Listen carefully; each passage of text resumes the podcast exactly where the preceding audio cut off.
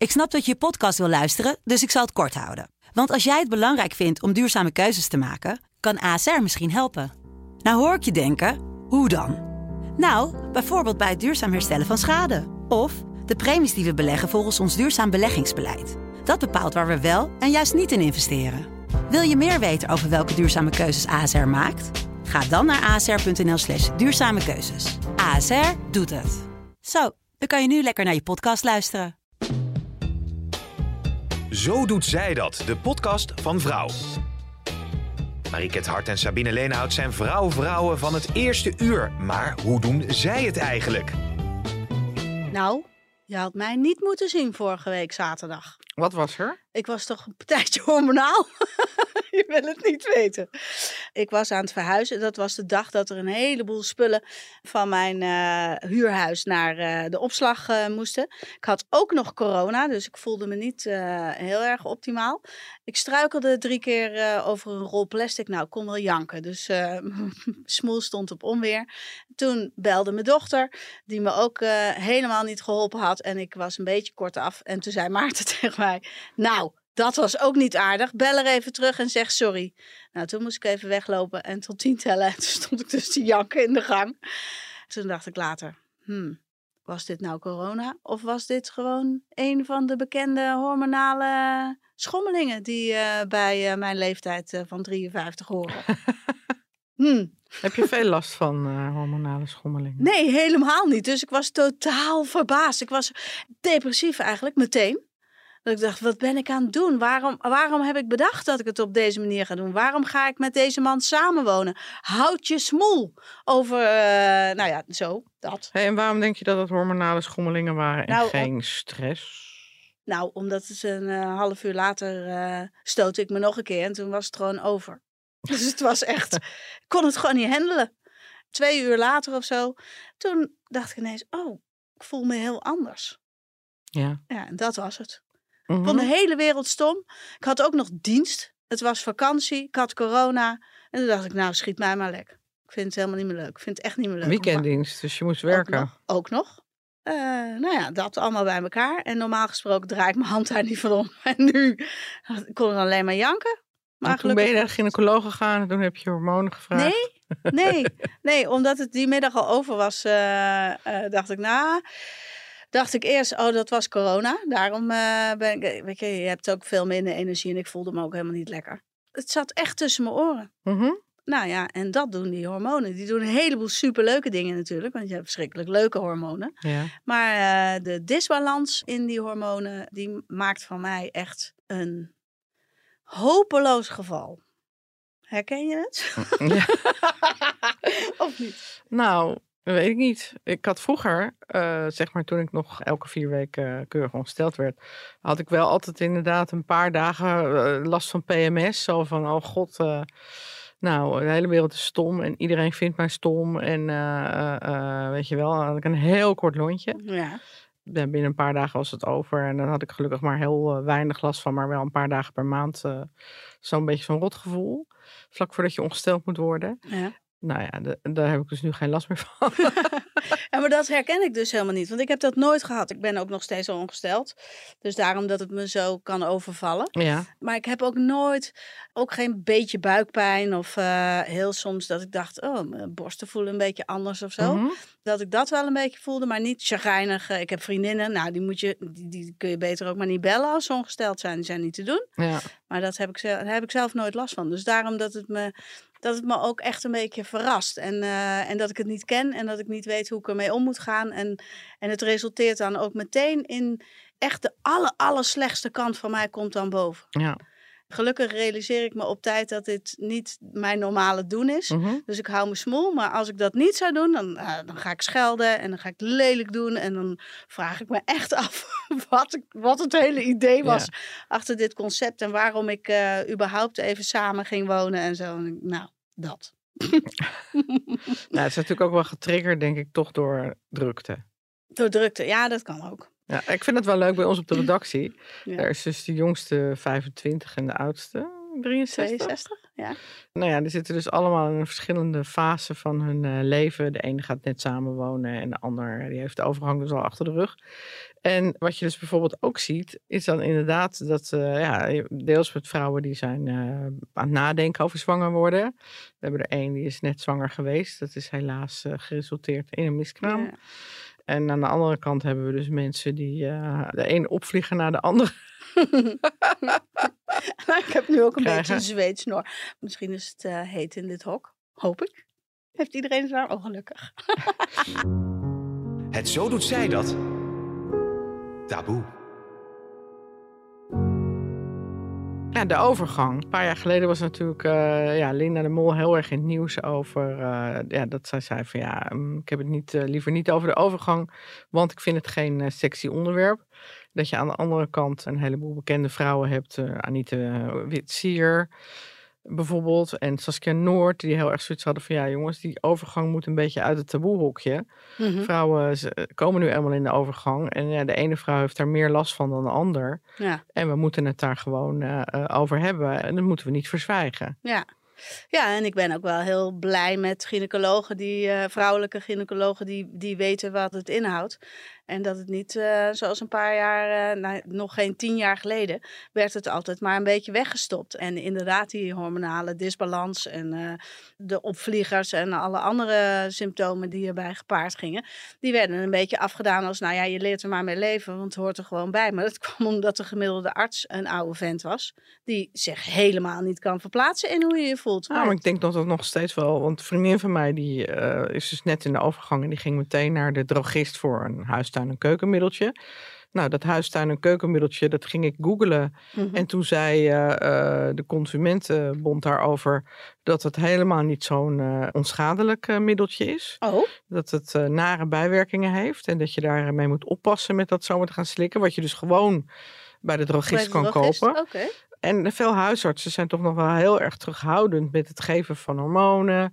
Waarschuwen voor bijwerkingen als, eh, als borstkanker. ehm, en ja, nou ja, dat het er nu eenmaal maar bij hoort en dat je ermee moet leren leven. Waar in Amerika het heel normaal is om tijdens de overgang een paar jaar eh, hormonen te slikken. En ik ook echt ook wel van vriendinnen hoor die hormonen hebben gebruikt of gebruiken. Dat ze zich echt veel beter voelen Mhm. Ja, is het toch misschien do- door ons Calvinisme, maar ook een beetje door het terughoudend zijn met het voorschrijven van medicijnen door artsen, dat het eigenlijk nog steeds niet heel gebruikelijk is om hormonen te slikken tijdens de overgang. Nee. nee, maar dat is eigenlijk heel raar. Want Dat- jij gebruikt ze ook niet.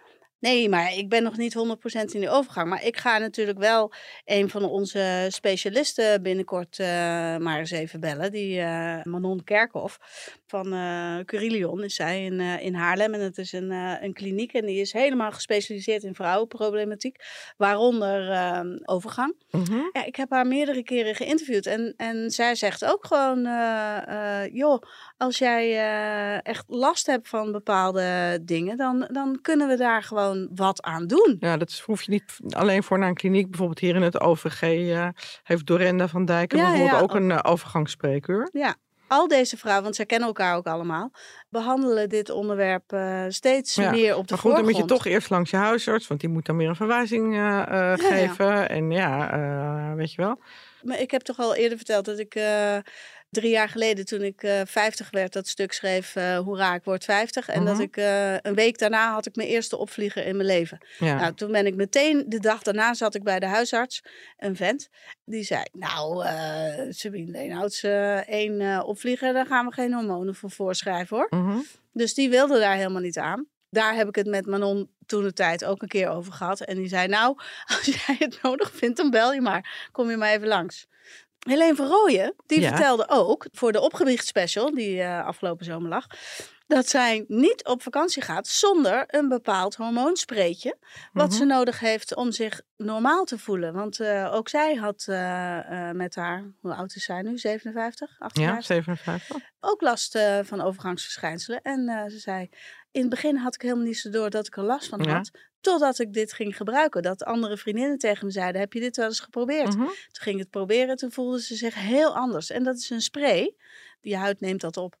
Daar voel je je dus veel beter door. Ja, nou ja, ik moet zeggen dat ik daar ook wel in verbranden ben. Een paar jaar geleden had ik ook zoiets van: ik wil niet uh, uh, over de overgang praten, want uh, ik vind het zo'n niet sexy onderwerp. En ik heb er visioenen bij van oude, uitgebluste vrouwen. Mm -hmm. Dus ik moet zeggen dat het feit dat gewoon vrouwen als Helene van Rooyen en Caroline Tensen, die natuurlijk ook een documentaire heeft gemaakt voor Videoland, zoiets hebben openlijk van over openlijk over zijn. En ze ja. hebben van: hey, hallo, we hebben er gewoon last van. En ook heel veel vrouwen onbegrepen klachten hebben. Ik had uh, ooit een collega en die uh, dacht dat ze depressief was. En die is maandenlang thuisgebleven. Waarvan ze dacht, ik heb een burn-out. Mm -hmm. heeft de baan gekost. Uiteindelijk ontslagen. En toen had ze een keer vervangende huisarts. En die zei, je hebt helemaal geen burn-out. Je zit in de overgang. Hier heb je hormonen. En twee weken later was de depressie weg. Ja. En maar het feit dat er zo ontzettend veel uh, over onbekend is, maakt het natuurlijk ook uh, lastig om erover te praten. Ja. En het is geen sexy onderwerp. En ik ben overigens uh, heel erg blij dat ik er nauwelijks last van heb. Ja. Waar ik zeg maar vroeger best dus veel last had van die PMS. Ik behoorlijk opvliegend kon zijn, mm -hmm. een paar dagen per maand. Ben ik echt vrij moeiteloos door die overgang heen. Ja, dat is wel lekker heen gekomen. Hey, je hebt natuurlijk ook superleuke hormonen. Als je verliefd uh, ja? wordt, dan uh, maak je ook allerlei uh, fijne stofjes aan. Gelukshormonen. Gelukshormonen. Zoals dopamine. En nou ja, er zijn er nog wel een aantal. Ik zit in een nieuwe podcastreeks. Universiteit van Nederland. Erg leuk. In een kwartiertje volg je een college. Echt heel grappig. En vanmorgen hoorde ik toevallig een die ging over verliefdheid. Daarin vertelden ze dat je op het moment dat je verliefd wordt en die gelukshormoon aanmaakt en bijvoorbeeld ook dopamine aanmaakt, dat iedere keer als je degene waar je verliefd op bent, als je die aanraakt of goed aan hem denkt, dat je extra dopamine aanmaakt. Maar je hebt daar steeds meer van nodig. En dat het daardoor ook komt dat na een jaar of drie, dan denkt jouw lichaam, ja poe hé, nu ben ik wel klaar met het aanmaken van die dopamine. Dat daardoor verliefdheid, dat gevoel, dat het daardoor een beetje afneemt. Wist je dat? Nee, dat wist ik niet. Nee, dat wist ik ook niet. Maar ik zou het ook wel vermoeiend vinden om eindeloos uh, lang verliefd te zijn hoor. Ja, ik ook, want ik vind het ook wel vermoeiend hoor. Ja. Pff, het houdt je zo ontzettend bezig als je verliefd bent. Nou, echt. echt. ik ben natuurlijk zes jaar geleden. Oh, nou, nee, het is al langer, zeven jaar geleden. Ik heb al zeven jaar verkering, hè? Mhm. Mm -hmm. Ben ik super verliefd geworden opnieuw. Nou, dat ik überhaupt nog kon werken, dat mag een wonder heten. ik was echt 24-7 met die gozer bezig in mijn hoofd. Ja. Ja. Ja, dus dat heeft je ook rust gebracht dat dat nu niet meer zo is. maar weet je wat ik ook wel eens. Uh, uh, ik vind het wel grappig hoe, die, hoe dat werkt met die hormonen. Want bijvoorbeeld zoals wij, als je dan in een omgeving werkt met veel mannen en je hebt een leidinggevende functie, dan maak je dus automatisch wat meer mannelijke hormonen aan. Oh, als ja, testosteron. Als testosteron. Oh. Dus vrouwen in een leidinggevende functie en vrouwen die met veel mannen werken, die, die maken dus, hun lichaam gaat er dus op reageren door wat meer testosteron uh, aan te maken. Ah. Nou, dat heeft denk ik ook wel bepaalde voordelen. Door, dan voel je je misschien wat meer one of the guys. Maar testosteron uh, zet ook aan tot seksuele gedachten en seksueel getinte opmerkingen. En uh, mannen met heel veel testosteron, die doen dat. Ja. Kunnen ze eigenlijk niks aan doen. Nee, maar goed, je moet er ook niet heel veel van hebben, want dan krijg je weer heel veel puisten en overbeharing.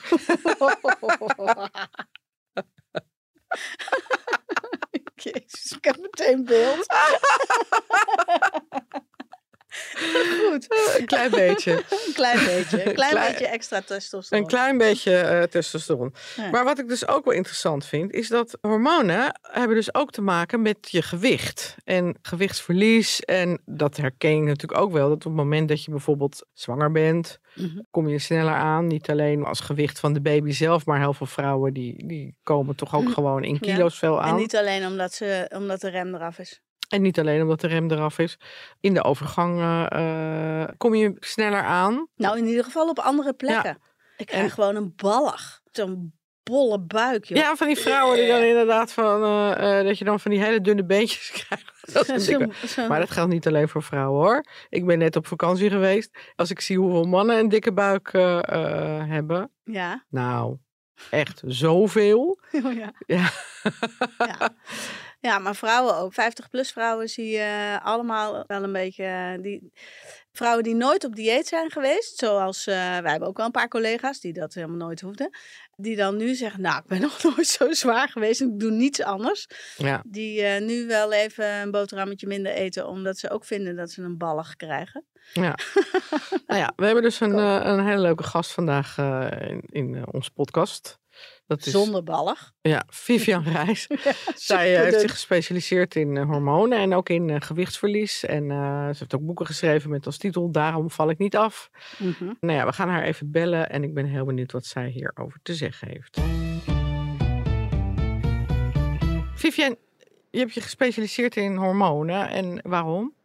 Nou, eh, dat is eh, eigenlijk een beetje geboren uit het feit dat ik ehm, vooral in mijn twintiger jaren tot begin dertig zelf heel veel klachten had die ik gewoon eigenlijk niet kon plaatsen. En op een gegeven moment eh, viel voor mij het kwartje door een, een, een arts ook. Die zei tegen mij, hmm, volgens mij heeft het met jouw hormoonbalans te maken. Nou, en toen was er eigenlijk nog vrij weinig bekend over hormonen. En er waren echt amper nog boeken over geschreven. Maar toen ben ik me er een beetje in gaan verdiepen. En toen dacht ik, ja, nu vallen voor mij de kwartjes. Maar toen vond ik het zo leuk dat ik dacht, ja, ik wil hier gewoon veel meer over weten. En toen ben ik eh, begonnen met eh, nou, een van de eerste opleidingen die toen nog in Nederland waren als het gaat over de hormoonbalans. Van Ralf Moorman. En dan heb ik het Mhm. over 14 jaar geleden inmiddels. Mhm. En inmiddels eh, ja, eh, is, is, zijn er natuurlijk eh, gelukkig veel meer eh, opleidingsinstituten die aandacht besteden aan de hormonen. Want alles wordt aangestuurd door hormonen. Je hele lichaam, je, je, je, alle processen in het lichaam. Dus als je een beetje begrijpt hoe dat in elkaar zit, dan merk je dat je de oorzaak van je klachten sneller kunt achterhalen. En En kun, jij, kun je een voorbeeldje geven van wat voor klachten je toen had, waar je dan tegenaan liep? Nou, ik had zelf heel erg last van PMS. Ik wist toen natuurlijk helemaal niet wat het was, maar dat is het premenstrueel syndroom. Dat betekent eigenlijk dat je je twee weken per maand, als je gewoon een normale cyclus hebt zonder eh, het slikken van de pil, dat je twee weken eigenlijk hartstikke gewoon helemaal jezelf voelt. En na je ovulatie, dus na je ijsprong, eigenlijk denkt van, hm, ik verander. Ik ben minder blij, ik slaap wat onrustiger, ik, ben, eh, ik heb opgeblazen buik, eh, Mm. opgezwollen borsten, pijnlijke borsten een beetje een korte lontje. Dat je echt denkt, hé, wat, wat is er toch met me aan de hand? En voor mij veranderde het op het moment dat ik ongesteld was, dacht ik, hé, dan was die wolk weer weg uit mijn hoofd. En op een gegeven moment kwam ik er dus achter dat dat dus PMS was. En dat dat dus aangestuurd wordt door een hormoonbalans die niet in balans is eigenlijk. Mhm, mhm. Ik heb er toevallig vorige week heel veel aandacht aan besteed op mijn platform. Omdat we dus er achter zijn gekomen dat ongeveer 80% van mijn volgers daar last van heeft. Van een vorm van eh, PMS. Dus toch wel vooral eh, last van mood swings of ehm, heel veel spijsverteringsklachten, eh, vermoeidheid, een paar, misschien wel twee weken voor de menstruatie. Ja, gewoon eigenlijk helemaal niet jezelf voelen. En eigenlijk twee, bijna twee persoonlijkheden in die, in, in, in die cyclus. En dat is niet nodig. Nee. Dus Want wat kan je daar nou aan en doen? dat is. Ja, als je, als je bewust bent van het feit dat dit bij jou speelt, hè, op het moment dat vrouwen eh, een natuurlijke cyclus hebben, dan kan bijvoorbeeld je serotonine, hè, dus je gelukstofje, kan al zo'n 25% fluctueren. Dus op het moment dat jij eh, net ongesteld bent, nou, zeg maar een dag na- erna, dan begint je serotonine een beetje te stijgen. En op het moment dat je net weer, voordat je ongesteld wordt, begint dat enorm te dalen. En die schommeling is voor heel veel vrouwen ontzettend voelbaar. En dan voelen ze zich wat down en neerslachtig. Maar dat komt omdat die hormonen afnemen, de tweede helft van de cyclus. En die worden ook aangestuurd door hoe jij leeft. Dus heb je veel stress op dat moment, dan nemen bepaalde hormonen, zoals onder andere het hormoon progesteron, wat heel belangrijk is in die laatste fase van de cyclus, die neemt sneller af dan als je geen stress zou hebben. Op het moment dat je verkeerd eet, of verkeerd eet, eh, te veel eh, bewerkte voeding, te veel suikers, te veel sojaproducten, dan heeft dat ook een invloed op jouw oestrogeen-progesteronbalans.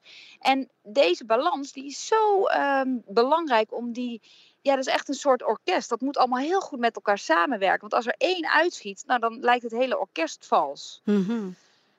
Dus het is heel belangrijk om te kijken naar hoe eet ik. Hè. Er is gewoon een hormoonproof leefstijl. Nou, daar, daar zijn boeken vol over geschreven. Maar het is ook heel belangrijk hoe leef ik? Hoe beweeg ik? Heb ik stress? Hoe ga ik om met stress? Nog veel belangrijker, want we hebben allemaal stress. Maar hoe ga je ermee om? Hè? Hoe slaap ik? Eh, Welke supplementen slik ik? als je aan je hormoonbalans wil werken, dan is het echt wel. Ik zeg ook altijd: er is geen magic pill. En er zijn zeker supplementen die ondersteunen. Maar er is wel een magic leefstijl. En als je daar eenmaal mee aan de slag gaat, dan gaat er vaak voor heel veel mensen gewoon een, ja, de wolk uit hun hoofd. En dan denken ze: oh, ik wist niet eens dat ik me zo goed kon voelen. Dan zitten wij zelf allebei in de overgang, daar hebben we het net uh, over gehad. Geldt daar eigenlijk hetzelfde voor? Of is die leefstijl dan, moet je die veranderen? Nee, juist. Het is juist op het moment dat je eigenlijk de 40 gepasseerd bent, dan komen de meeste vrouwen al in de premenopauze. En het woord menopauze, daar denken we vaak aan. Oh, uh, daar ben ik echt nog lang niet, want pas als ik ver in de 50 ben. Maar stiekem, ik ben nu 45, ik zit gewoon ook in de premenopauze. Die premenopauze die kan echt wel 10 tot 15 jaar duren. En dat is de fase, jullie benoemen het nu als menopauze, maar je zit eigenlijk pas echt in de menopauze als je echt niet meer een jaar of langer niet ongesteld bent. Dan hm. ben je in de menopauze. Maar alles daarvoor de premenopauze. Maar dat is precies de fase dat vrouwen zich hormonaal heel slecht gaan voelen. Omdat dan gaan, jou, gaan jouw natuurlijke hormonen, die, de, de natuurlijke cyclus, die neemt af. Want ja, vruchtbaarheid is eigenlijk niet meer het allerbelangrijkste op het moment dat je de 40 bent gepasseerd. Mm En doordat er dus minder eitjes aanwezig zijn, uh, meer stress, hè, dat, dat, dat is ook wel een gegeven vaak bij uh, 40-plus vrouwen, merk je dat de hormonen sneller afnemen. Dus vooral dus het hormoon progesteron. Dat is een belangrijk hormoon wat ons rustig maakt en wat je ervoor zorgt dat je goed slaapt, dat je eigenlijk wel stressbestendig bent. Dat neemt als eerste af. En dat neemt eigenlijk al bij je 35ste al heel geleidelijk af. Maar na je 40ste en vooral richting de 50, ja, dan keldert dat enorm. En dan zie je dus dat vrouwen last krijgen van onder andere slechter slapen, uh, heel vermoeid, weinig energie zich down voelen. En dan is ook nog de pech dat het hormoon oestrogeen, wat echt ons vrouwelijke hormoon is, wat ons vrouw doet voelen ook, wat belangrijk is voor mooi haar, een mooie huid, eh, de borstontwikkeling, eh, maar ook voor het koppie, voor de aanmaak van serotonine, dat mhm. ook dat afneemt boven je veertigste. En dan krijg je een keldering, een daling in die hormonen. En die twee samen, dat zorgt dus dat heel veel vrouwen zich heel slecht kunnen gaan voelen. En het is heel belangrijk om juist boven je veertigste nog beter voor jezelf te gaan zorgen. Want ik zeg ook eigenlijk altijd, voor je veertigste doet het lichaam het eigenlijk het meest voor jou. Maar na je veertigste moet je het wel echt zelf gaan doen. Want je metabolisme verandert, vrouwen komen sneller aan. Dat is deels een protectie van de natuur, dus dat is ook eigenlijk goed om een klein beetje aan te komen. Maar vrouwen krijgen een andere darmflora, de darmflora verandert. Door die daling van hormonen veranderen vrouwen intern enorm. Mhm. En daar is gewoon weinig over bekend. En als we begrijpen wat er gebeurt, begrip is in mijn beleving altijd de eerste stap. Dan kun je ook een beetje gaan bijsturen en een beetje gaan boetseren, zeg maar, om die, ja, een soort, te zorgen voor een zachtere landing. Ja, nou schrijf jij ook boeken uh, die nou ja, begeleiden in gewichtsverlies op basis van hormonen en, uh, en voeding die daarop afgestemd is, toch? Klopt, ja. Ja. ja. help, ik val niet af. Vind ik zo'n goede titel. ja, nou ja, ja ik, dat, dat was eigenlijk geboren uit het feit dat ik heel veel van deze mailtjes kreeg van vrouwen. Van help, ik val niet af, wat kan ik doen? En toen dacht ik, ja, uh, dit is inderdaad waar vooral uh, eh, 45-plus vrouwen eigenlijk steeds meer last van krijgen. En zoals ik net al zei, het is een klein beetje de bescherming van de natuur om vrouwen wat zwaarder te maken omdat um, vanuit het vetweefsel kunnen we een klein beetje oestrogenen maken. En oestrogenen zijn heel belangrijk voor de botdichtheid, hè, om, om ervoor te zorgen dat we overleven. Want de, natuur, de biologie, bekijkt alles vanuit of we kunnen overleven, ja of nee. Dus die oestrogenen die kunnen we een beetje uit vetweefsel maken. En die zorgen eigenlijk voor meer overlevingskans. Want de botten blijven sterker, het koppie blijft wat uh, actiever. Dus het is heel belangrijk. En dat doet het door eh, een paar kilootjes extra's te creëren. Mhm. Dus ik zeg ook in mijn boek heel duidelijk: neem die 3 tot 5 kilo. Die zijn gebruikelijk. Omarm die als je 45 plus bent, want ze beschermen je tegen eigenlijk heel veel andere problemen. Maar alles daarboven, dat snap ik, dat heel veel vrouwen denken: ja, maar daar zit ik helemaal niet op te wachten ja, het is, het is best wel complexe materie, maar je ziet dus dat het metabolisme, zoals ik net ook al zei, dat verandert eh, bij vrouwen boven de 40. Ja. Dus je zult daar, je zult toch echt met voeding uh, andere keuzes uh, ja, eigenlijk moeten maken. Wil je dan hetzelfde gewicht behouden als als je misschien een paar jaar geleden had? Dus voeding is essentieel. Heb je daar een paar kleine tips voor? Nou, op het moment dat, dat je zeg maar de 40 gepasseerd bent, dan verandert ook je, je insulinegevoeligheid. Dus de gevoeligheid, de bloedsuikerspiegel, die is eigenlijk wat instabieler. Dus je wil zorgen dat je niet te veel koolhydraten eet. En dat betekent niet dat je helemaal geen koolhydraten meer moet eten, want we hebben ze ook zeker hard nodig. Alleen wel echt beduidend wat minder dan dat je deed toen je misschien 30 of 35 was. Ja. Omdat je daarmee ook je insulinegevoeligheid weer een beetje optimaliseert.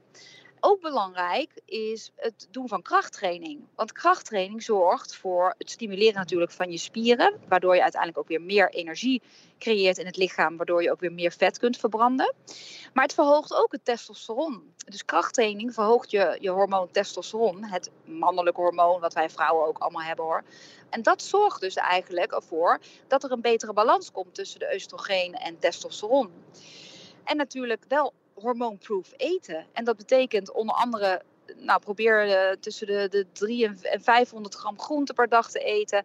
Koolhydraten, beduidend mindere. Gluten het liefst zo min mogelijk. Oppassen met alcohol en, en te veel koffie. Want omdat het metabolisme verandert, kunnen wij vrouwen ook iets slechter uh, alcohol uh, verdragen. En dat zie je ook vaak, hè, dat vrouwen dan uh, 45 zijn en zeggen: nou, Ik kan gewoon helemaal niet meer zo goed tegen als ik een wijntje drink. En dat komt omdat wij vrouwen gewoon iets minder van de enzymen aanmaken die, die alcohol goed kan verwerken. Mm -hmm. Dus het is een heel facet eigenlijk aan, aan dingen die, die belangrijk zijn. Er is niet één ding uit te halen van, oh doe dit en dan uh, verdwijnt het gewicht als sneeuw uh, voor de zon. Het is echt een leefstijlswitch die je wil maken, maar die je uiteindelijk ontzettend veel oplevert. Want je gaat je gewoon veel beter voelen. Ja. We gaan ermee aan de slag. Dankjewel. nou, Graag gedaan. Nou, dankjewel. En uh, we spreken elkaar wel weer. Oké. Okay. Doeg. Dag. Terwijl ze aan het vertellen was, dag, zag ik jouw uh, mondhoeken iets naar beneden zakken. De mijne zakte naar beneden. Geen koffie. Oh, en zelfs onze Marieke, die gewoon bloedjong is. Onze uh, technicus, uh, podcastmanager. Die ook Marieke heet. En... Bij het woord minder koffie zag ik jou ook kijken. Van, minder, minder, alcohol. maar goed, nou, jij hebt nog jaren te gaan voordat ja. je die 40-plus vrouw Precies, bent. Jij kan nog alles ja. eten en drinken waar je zin in hebt. Maar goed. En wij moeten dus minder koolhydraten, meer groenten, minder koffie en minder alcohol. Nou, is het wel zo dat alles wat ze opnoemt, dat ik dat wel merk hoor. Ik kan slechter tegen wijn. Ik kan ook slechter tegen koffie. Ik moet dan nu in de voorbereiding van een ander ding wat ik ga doen, uh, even een weekje geen koffie uh, drinken. Nou, dat vond ik één dag moeilijk. En nu denk ik, nou, ik voel me gewoon beter. Echt waar? Ja. Ik, uh, ik zal erover nadenken. Opgebiecht. Marieke mag weer wat opbiechten. Nou, nee, ik vroeg me af. Stel je zou uh, hormonen kunnen slikken ja. om af te vallen. Ik heb meestal dat ik juist aankom door hormonen. Bijvoorbeeld van de anticonceptiepil ja. kwam ik altijd aan. Oké. Okay. Meteen. Ik ben blij dat ik geen hormonen hoef te slikken uh, vanwege de overgang. Maar ik zou het eigenlijk ook niet willen. Nee. Want ik zou dan ook bang zijn dat ik meteen aan zou komen. Ja, maar wel het rotgevoel is weg. Nou ja, Dan maar een kilo meer, maakt het uit. Kilo meer met rot, zonder rotgevoel, ja. kilo minder met rotgevoel. Ja, ik heb liever een kilo moeilijke, meer. Moeilijke keuze.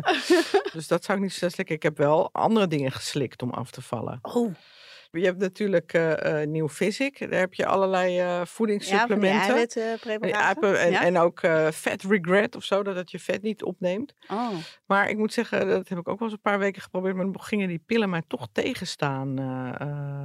ja. Maar je hoort natuurlijk ook wel van vrouwen die dan echt van die verboden vetburners Ja, ja gebruiken. waar je hartslag van waar je omhoog hartslag gaat. van omhoog en, gaat, ja.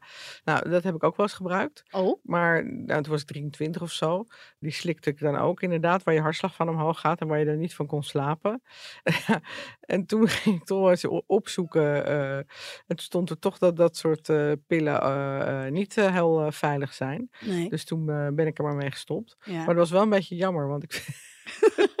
Ze werkte wel. Ze werkte wel. Ik heb wel eens een keer, volgens mij was dat ook voor een verhaal echt twintig jaar geleden of zo. Toen was er zo'n heel, was een nieuw middeltje op de markt en het heette Ally. Ja. Ali of zo, zo, Ja. zo. En als je die dan slikte, dan werd eigenlijk al het vet uit je eten, daar deed je lichaam dan iets mee dat het uh, linea recta uh, je lichaam verliet uit de daarvoor uh, handige kanalen. Maar dan eh, kon je dus ook van die beetje modderige winden krijgen. Gadverdamme. Ja, dat stond in de bijsluiter. Vond ik echt, moest ik zo om lachen. Ja? Van die hele gore... Nou, ik geloof dat ik dat drie dagen geprobeerd heb toen voor een verhaal. Oké. Ja. Nou, volgens mij, kijk hier. Volgens mij waren dit stekkers. Die Ja, kan je dus overigens nog steeds online bestellen. ja. Dan staat er wel Ephedra Free Fat Burner. Want toen zat er inderdaad Ephedra bij. Dat was dan ook inderdaad een kruid. Ja, Oh, efedrine. ja, waardoor je inderdaad je hartslag en dus je vetverbranding omhoog gaat. Dan moet je kijken. eh, het ziet er gewoon uit alsof je vuurwerk... Oh, werkelijk. Ik zie nu een potje Ja. met, eh, nou ja, alsof het confetti eh, in zit. Het ziet er een beetje uit als een vuurwerkverpakking. maar dan stekkers. Nou ja, goed. Ik eh, durf dat soort dingen. Nu niet meer. Nee, dat durf ik niet meer. Nee, nee. Ik denk dan. ik heb toch liever dan een beetje meer kilo's dan een hartaanval of zo. Ja, toch? Ja. Overigens hebben we ook een leuke man eh, eh, gevraagd om iets over dit onderwerp te vertellen. Dat is eh, Ralf Moorman. Ja. En Ralf Moorman weet ook een heleboel van hormonen. Zeker, die is van de hormoonfactor natuurlijk. Zij Mhm. heeft, dat boek eh, schreef hij ooit. Wij waren een van de eerste die daar iets mee deden. Ja. Ik kende hem ook voordat hij dat boek schreef. En toen kende ik hem als PC Cowboy. Mhm. Geweldig, samen met zijn vriend Maarten. Ik vond dat toen al een hele grappige gozer. En had in, hij is super gespierd en eh, ehm, hij eh, heeft in Wageningen heeft hij, eh, gestudeerd. En hij heeft eh, voedingswetenschapper is hij eigenlijk. En hij weet dus alles, maar dan ook alles over hormonen. Nou, kom maar door. Benieuwd wat hij zeggen heeft. Zo doet hij dat. Ja, een erg leuke vraag. Hebben mannen ook last van hormonale schommelingen?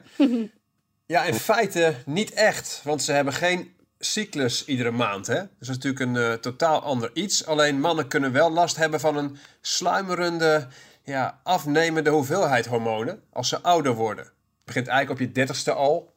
En ja, wanneer klagen mannen er pas echt over, dan zijn ze vaak voorbij de 50 of 60.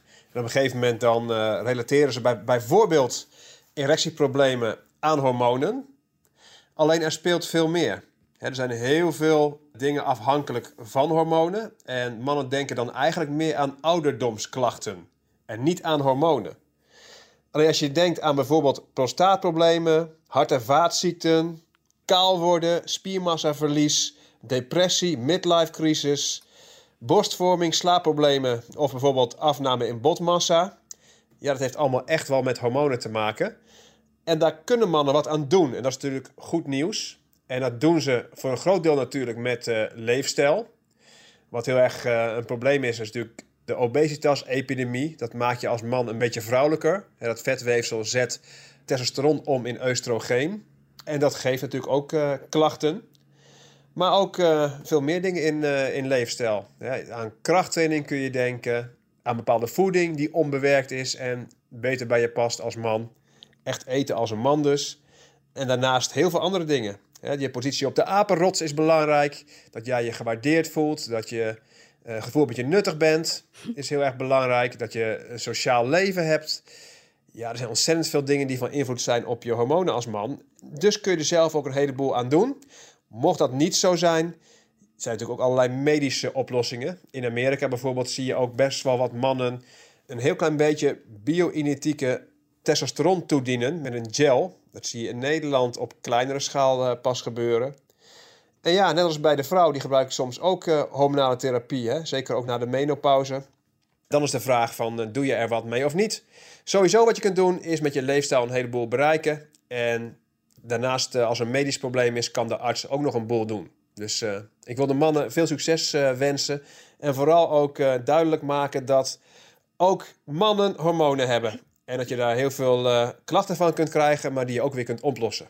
Nou, gelukkig maar voor die man. Ja, Heeft hij ook eens een hormoontje?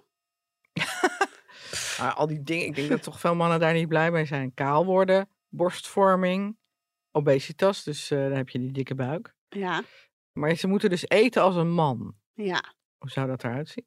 Nou, luid, smerig. nou, eten als een man. Gewoon eh, onbewerkt voedsel. Maar ja, de gemiddelde man die gooit eh, een zak voorgesneden groenten in een wokpan. En een zakje kruiden van het een en ander eroverheen. En dat is dan koken. Hè? Maar goed, je met leef, wat Ralf zegt, dat geldt natuurlijk niet alleen voor mannen, maar ook voor vrouwen. Ja. Dat je met leefstijl gewoon ja, gezonde voeding en eh, veel bewegen. Ja, je hormonen in balans houdt. Ja, Maar dat is dus ook, omdat het nou eenmaal gebeurt, die hormonale disbalans, eh, zeker bij ons hè, de, in die overgang, is het dus wel noodzaak dat je iets anders gaat eten naarmate je ouder wordt. Ja. Die vetafzetting op je buik, daar schrijft Ralf ook wel over. En Vivian natuurlijk ook. Dat heeft toch te maken met een teveel aan eh, Oestrogeen, hij net, ja. want dat, eh, eh, je maakt dus ook oestrogeen aan in je vet. En, En dat wil je eh, niet. En dat wil je gewoon, ja, nee, ik zeker niet. dat wil ik niet.